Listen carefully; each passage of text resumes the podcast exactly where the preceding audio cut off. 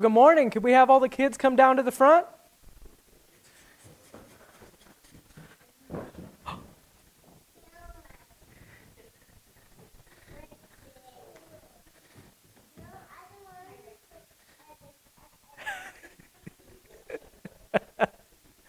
For those of you who may not realize, my child has yet to learn his inside voice, so I apologize in advance. well, how are we doing this morning? Good? I have a question for you. Do you remember what it was like to be a baby? You remember? Oh, I don't.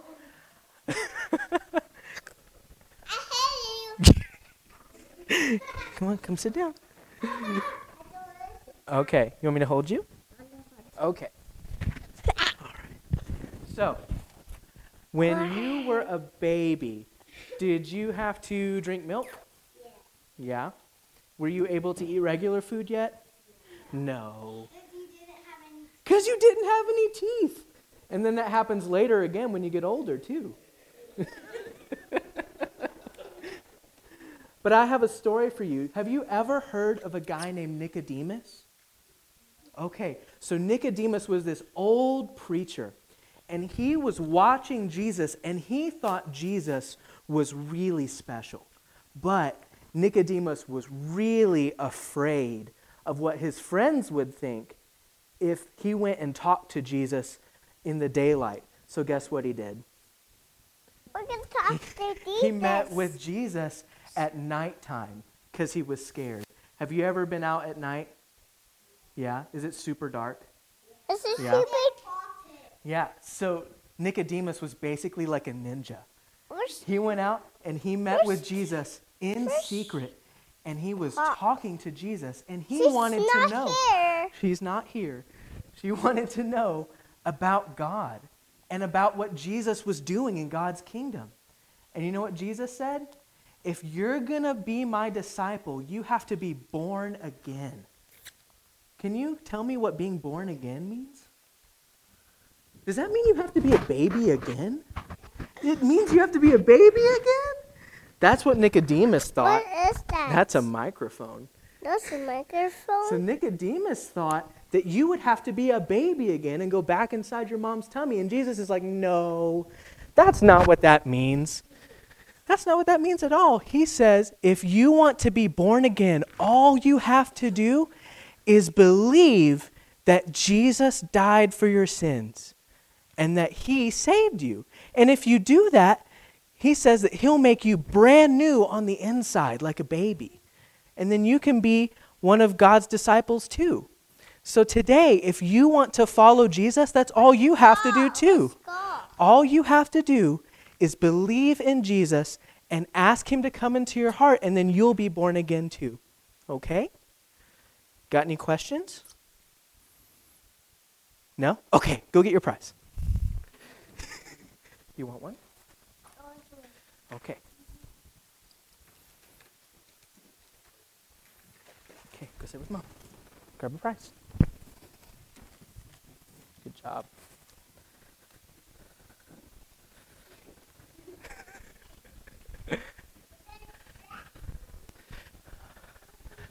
Well, it's great to be here with you again this morning. Uh, I'm, I'm really very honored that you guys have invited me back, and I'm very happy to again be bringing the word of the Lord this morning. So let's pray, and then we're going to dive into it. Jesus, I thank you for what you've done. I thank you that you are here. I thank you that your word says where two or more gather in your name, that you are here among us. And so, God, we thank you for your presence, and we ask that you would make your presence known. We ask that you would uh, soften our hearts, give us eyes to see and ears to hear. Help us to see what you are doing in your kingdom, and help us to act on it. Lord, we pray all these things in your name. Amen. Have any of you ever had any experience with a coal mine? When I was traveling with my grandparents once, we got to go on a trip and, and got to go see an old coal mine and got to see how far down it went and how um, just completely black it was not just from the darkness, but from the coal itself that was just stuck to the walls, all the dust. Because this was an old one, this was not one of those, those new nice ones. And what I learned when I went to this coal mine is that when uh, miners used to go down, they used to always bring a canary with them. Have you heard this before? And they would take a canary down to the bottom of the mine with them, and they would watch that canary very carefully. Because if that canary started to cough, or if that canary fell over and died, those miners knew that there was no more air left, and they had just minutes to get out of the mine or they would die. And those miners knew that if they tried to stay in that mine and keep mining, even though they wanted their needs met, they needed that coal to make money so they could provide for their families. But they knew that if they stayed, that they were going to die.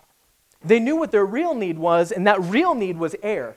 Because they can live without money for a minute, they can live without working, but they cannot live without air for very long. And that is the key to what we're talking about this morning. If you have your Bibles, open them to John chapter 6. Our passage this morning is almost a, a, lengthy one. And so we can't really do it justice this morning, but what I hope to do is give us a great overview of what Jesus is talking about in chapter 6, starting in verse 22. We're going to start in verse 22 and we're going to read all the way down to verse 40. And then we're going to pray again and we'll go. So if you're there, read along with me. On the next day, the crowd that remained on the other side of the sea saw that there had been only one boat there, and that Jesus had not entered the boat with his disciples, but that his disciples had gone away alone. Other boats from Tiberias came near the place where they had eaten the bread after the Lord had given thanks. So when the crowd saw that Jesus was not there, nor his disciples, they themselves got into the boats and went to Capernaum, seeking Jesus. When they found him on the other side of the sea, they said to him, Rabbi, when did you come here? Jesus answered them, Truly, truly, I say to you, you are seeking me not because you saw signs, but because you ate your fill of the loaves. Do not work for the food that perishes, but for the food that endures to eternal life, which the Son of Man will give to you. For on him God the Father has set his seal. When they said to him, What must we do to be doing the works of God? Jesus answered them, This is the work of God, that you believe in him whom he has sent. So they said to him, Then what sign do you do that we may see and believe you? What work do you perform? Our fathers ate the manna in the wilderness. As it is written, He gave them bread from heaven to eat. Jesus said to them, Truly, truly, I say to you, it was not Moses who gave you the bread from heaven, but my Father gives you the true bread from heaven. For the bread of God is he who comes down from heaven and gives life to the world. They said to him, Sir, give us this bread always. Jesus said to them, I am the bread of life. Whoever comes to me shall not hunger, and whoever believes in me shall never thirst. But I said to you that you have seen me and yet do not believe. All that the Father gives me will come to me, and whoever comes to me I will never cast out. For I have come down from heaven not to do my own will, but the will of him who sent me. And this is the will of him who sent me, that I should lose nothing of all that he has given me, but raise it up on the last day. For this is the will of my Father, that everyone who looks on the Son and believes in him should have eternal life, and I will raise him up on the last day. Let's pray. Father, as we continue in worship with the hearing of your word, we ask that you would do a miracle. We ask that your spirit would move in us and that you would change us by your word this morning. Father, I ask that you would help me to preach well and you would remove all distraction from us and help us focus in on your word. I pray all these things in your name. Amen. So, Jesus, just to set the scene for you, the day before we get to our passage, went up on a hill and he fed 5,000 people, which was probably more like 15,000 if you count all the women and children, from five loaves of bread and two fish. And all these people are following him because before that, he'd been healing the sick people. And they were seeing that Jesus was doing all these amazing miracles, and they knew that God was doing something. And so when they saw Jesus feed the 5,000, they declared that he was a prophet, like Elijah.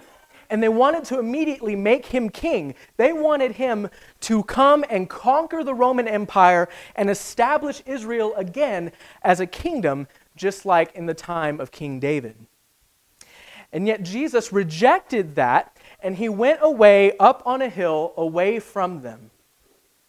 And the next day, after his disciples go on to Capernaum on the boat, he walks across the water and meets his disciples on the other side. And this is the next morning. And we see that in verses 22 and 23. That's where John picks up this scene he says that they have followed him. They realize the disciples have gone away. And so they, fo- they go into the boats, they go across the lake, and they find Jesus. We, we'll see later in the passage, they actually find Jesus in synagogue. He's at church. And they're asking Jesus these questions. And they're coming to him because they've seen these miracles and they want to see more. But when Jesus comes to them, or when they come to Jesus, and they ask him how he got there, in verse 24 or 25, they say, Rabbi, how did you get here? He answers them, and he doesn't actually answer their question. Have you ever noticed that when you read this? He doesn't answer their question at all. He actually answers their motivation behind coming after them. He says, Truly, truly, I say to you, you are seeking me not because you saw the signs, but because you saw or you ate the loaves. And our main point for this morning that I want us to get across is this that Jesus is calling his audience and us to recognize who he is and believe in him. That's the call this morning. So he addresses what the uh, the crowd's motivation is. And he says they, they wanted the loaves, they wanted to be fed again. They wanted to see all these miraculous things happen, but they didn't get the point of the sign. And one thing that I've seen over and over and over again in this passage is that the audience, this crowd of people, is so forgetful. And I really identify with that because I'm so forgetful too. I don't know about you guys. But sometimes I have lapses of memory, and thankfully, my wife is there to kind of keep track of everything for me.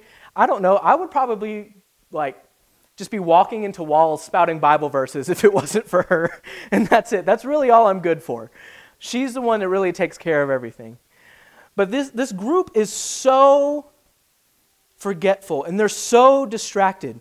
And if we look uh, in, this, in this passage, verse 25, Jesus is calling them out, or verse 26, rather.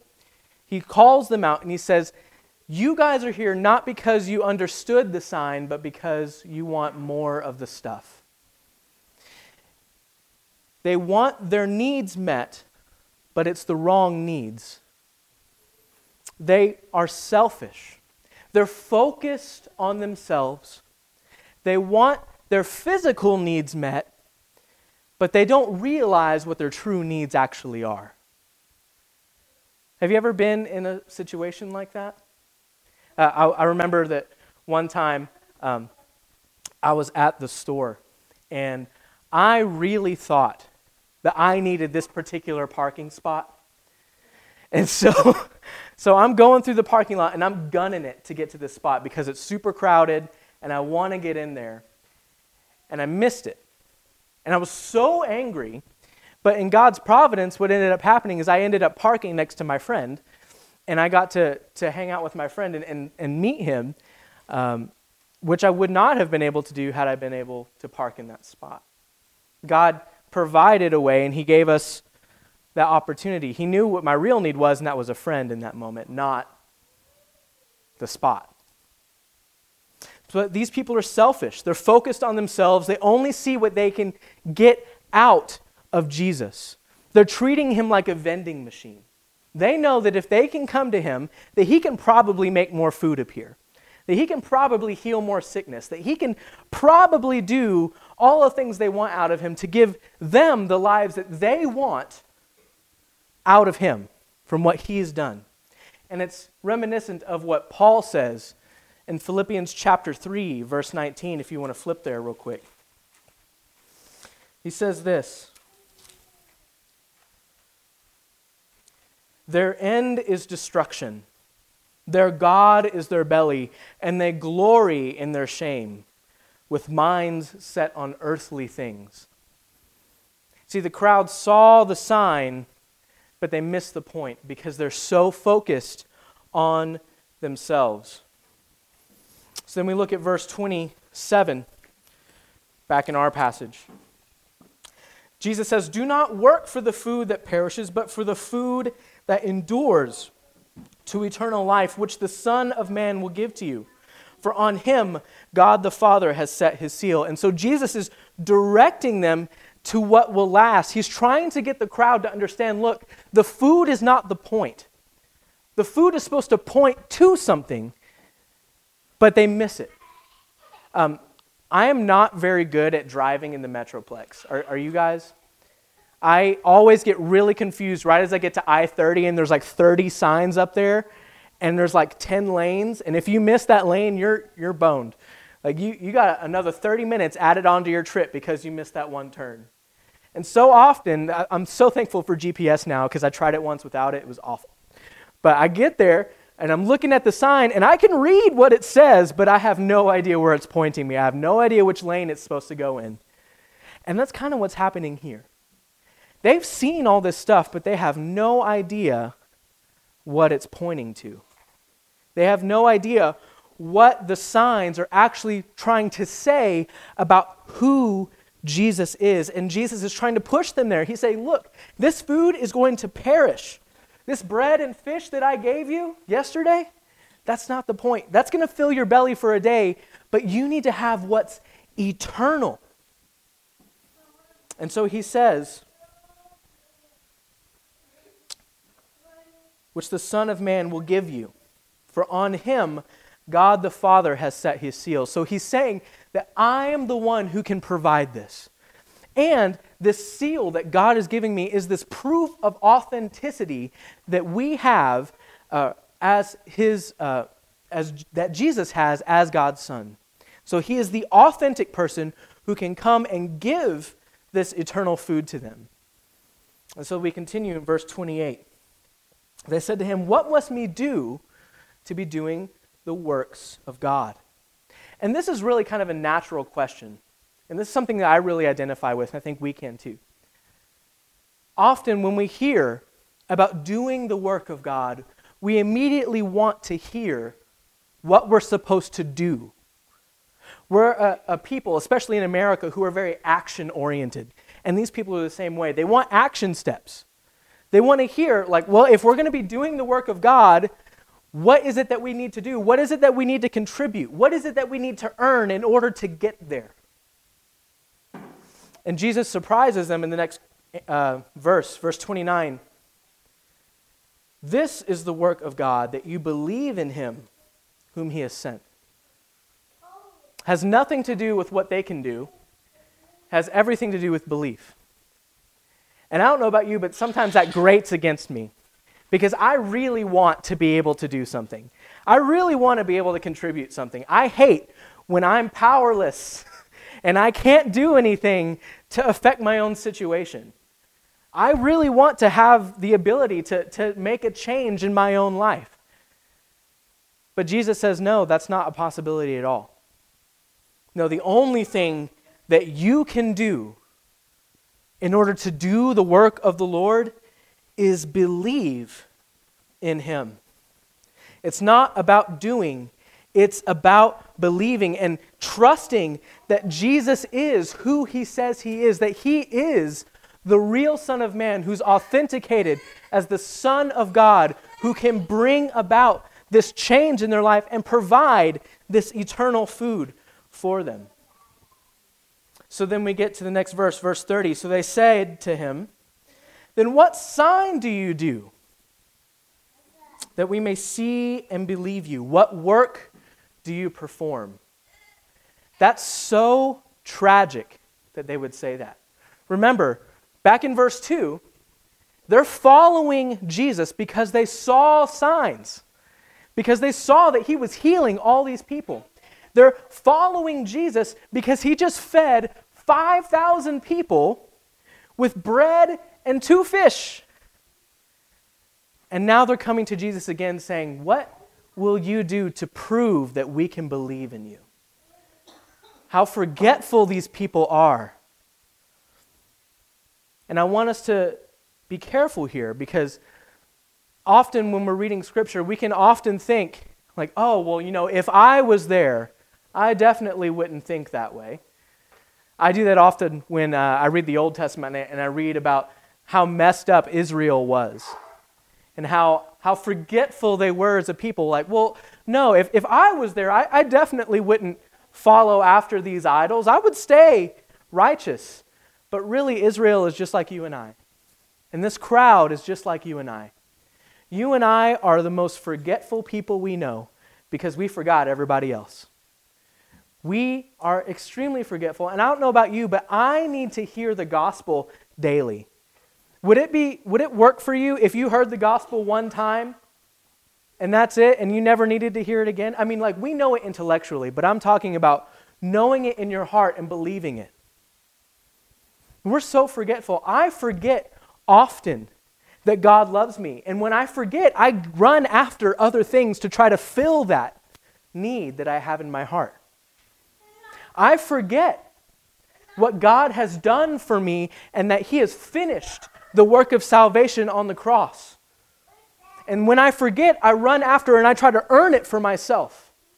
And daily, I have to sit down and again remind myself of what God has done and what He's doing for me, what He's already accomplished, because I am forgetful. And we are just like these people.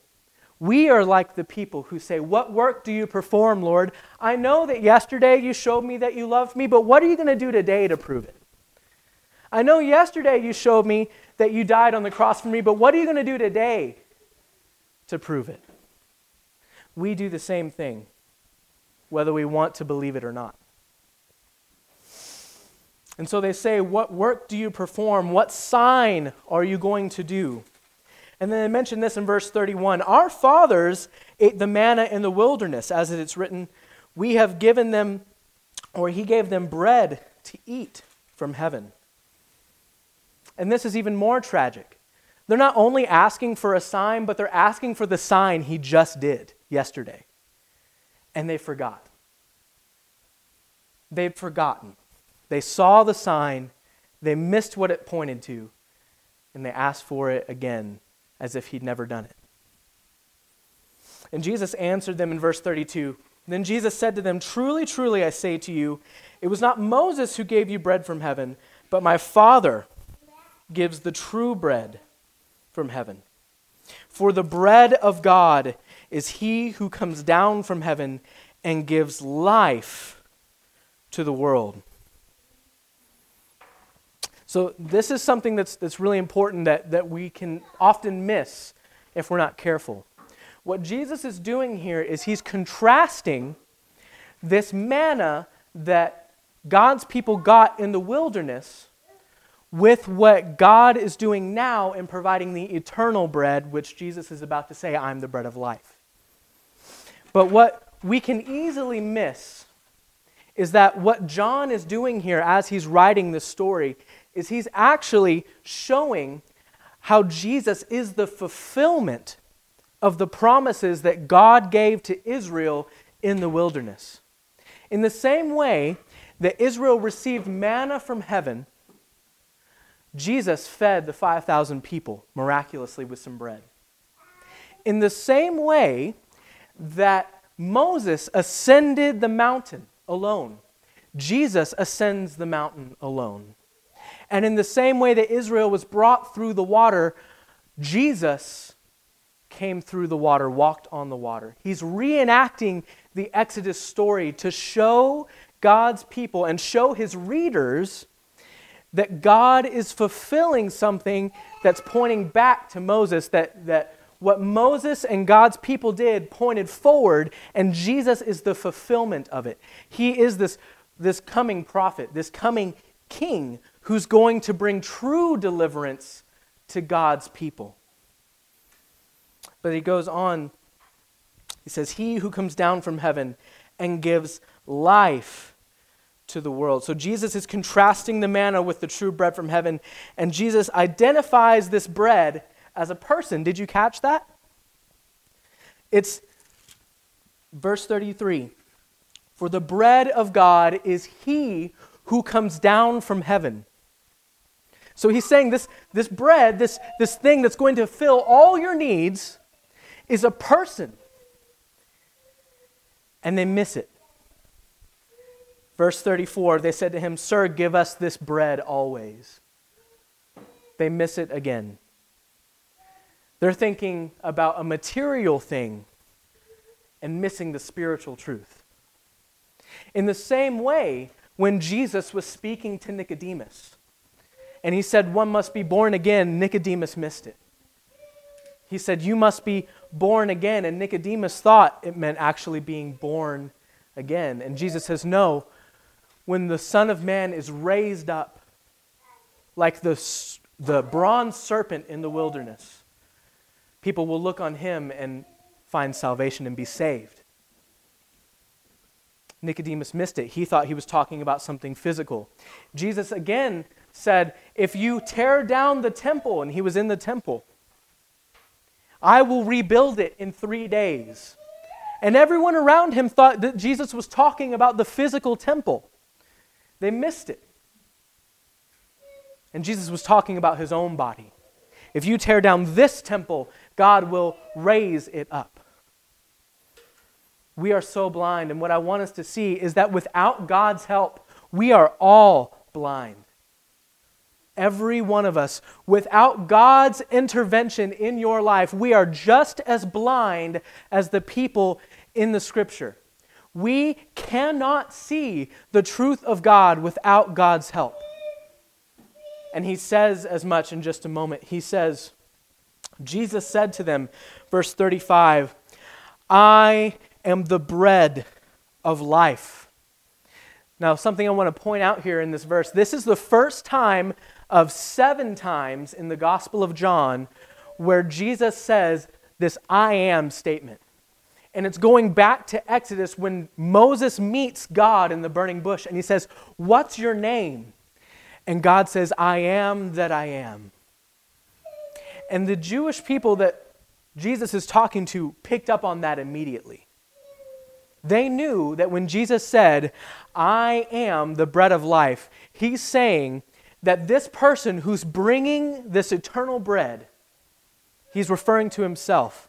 And not only is he referring to himself as this person who brings this eternal bread, but he's also saying that he is God himself, who has come down from heaven and is bringing this eternal bread, being this bread of life, God himself in Jesus.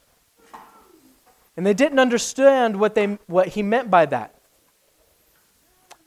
But Jesus says, I am the bread of life. Whoever comes to me shall not hunger. Whoever believes in me shall never thirst. He's meeting their true needs, not their physical needs. It's not about the bread. They don't need the bread. What they need is a Savior. Jesus understood that these people, without intervention, were going to hell. They needed someone who can break the power of sin in their life, remove the blinders from their eyes, keeping them blind to the truth, so that they could see Jesus for who he really is and believe that what God has done has delivered them from sin and brought them from death to life. That's why Jesus says that he is the bread of life. He is the one who's coming to bring this salvation to them. He's meeting the real need that they had no idea they even needed. They only saw the physical. He knew they needed spiritual salvation.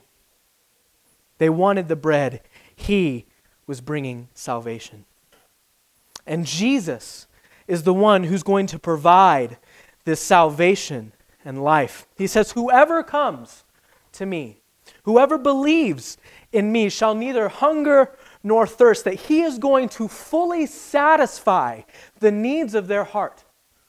This need of a Savior, this need of fulfillment, this need of a purpose, this need of, of deliverance from guilt and shame. He is the one who's going to completely satisfy them and bring that to them in Himself. He alone is enough, and He alone is the one who can do it. The people don't have to clean their lives up, they don't have to earn anything, they don't have to achieve some standard of holiness or right doctrine. They only need look on Jesus and believe in him and trust that he is going to save them.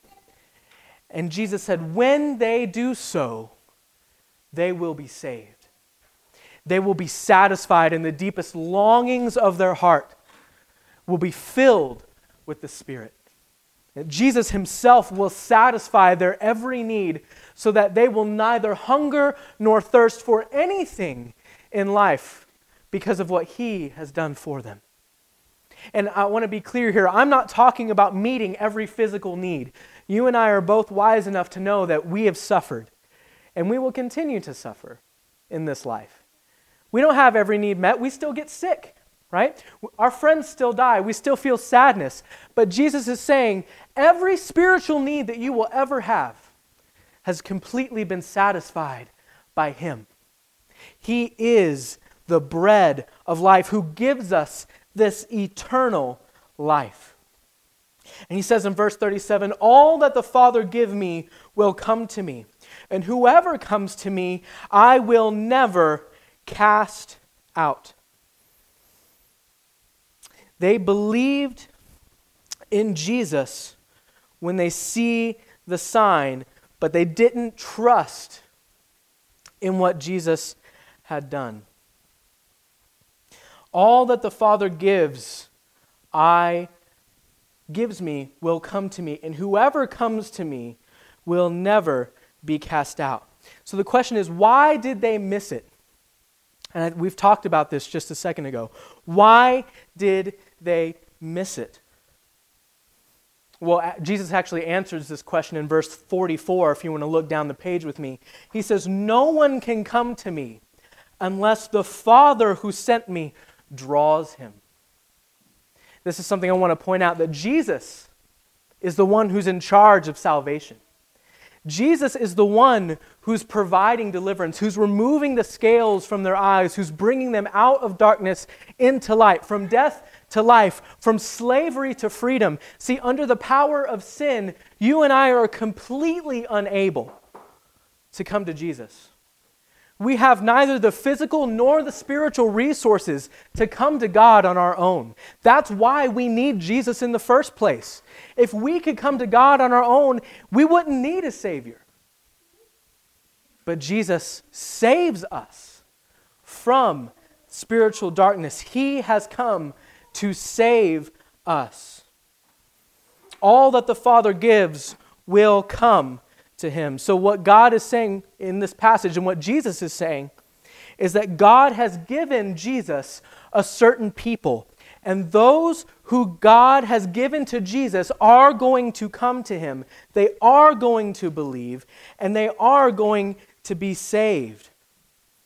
And so these people saw God and they didn't have faith, and it was either because God had not yet saved them or because God was choosing not to. Those who have come to Jesus are set free. And so, what God is saying is that all that the Father gives will come. Whoever comes to me, I will never cast out. So, those who come to Jesus can never lose it. Any of us who have ever doubted our salvation can know completely that if we've believed in Jesus, that that is a lie we can never doubt our salvation because of what God has said here. Anybody who comes after Jesus can never lose it. We can never be cast out because we have believed. Anyone who comes to the Father can never leave him. Jesus says, verse 38 For I have come down from heaven, not to do my own will, but the will of him who sent me. And this is the will of him who sent me, that I should lose nothing of all that he has given me, but raise it up on the last day. So Jesus is saying that I'm here, I have come to carry out this plan that God has. And this plan is to save all of the people that God has given me. And the people that God has given me will be forever secure, and I will raise them up on the last day. They have eternal security in the resurrection and eternal security in their salvation because He is going to ensure it. He's going to make sure that God's plan comes to fruition. And so He ends in verse 40 For this is the will of my Father that everyone who looks on the Son and believes in him should have eternal life. And I will raise him up on the last day. And this again is this illusion that anyone who looks on the Son and believes should have eternal life. This again is that allusion to the Old Testament of the bronze serpent being lifted up. And whenever those who received a, a bite from the snakes, looked on that bronze serpent, were delivered from death. And in the same way, when the Son of Man was raised up on the cross, anyone who would look on him and believe will receive eternal life. And so today I have three invitations for us. Three calls to come to Jesus he says that he wants these people to understand who he really is, to believe in him, and to come to him.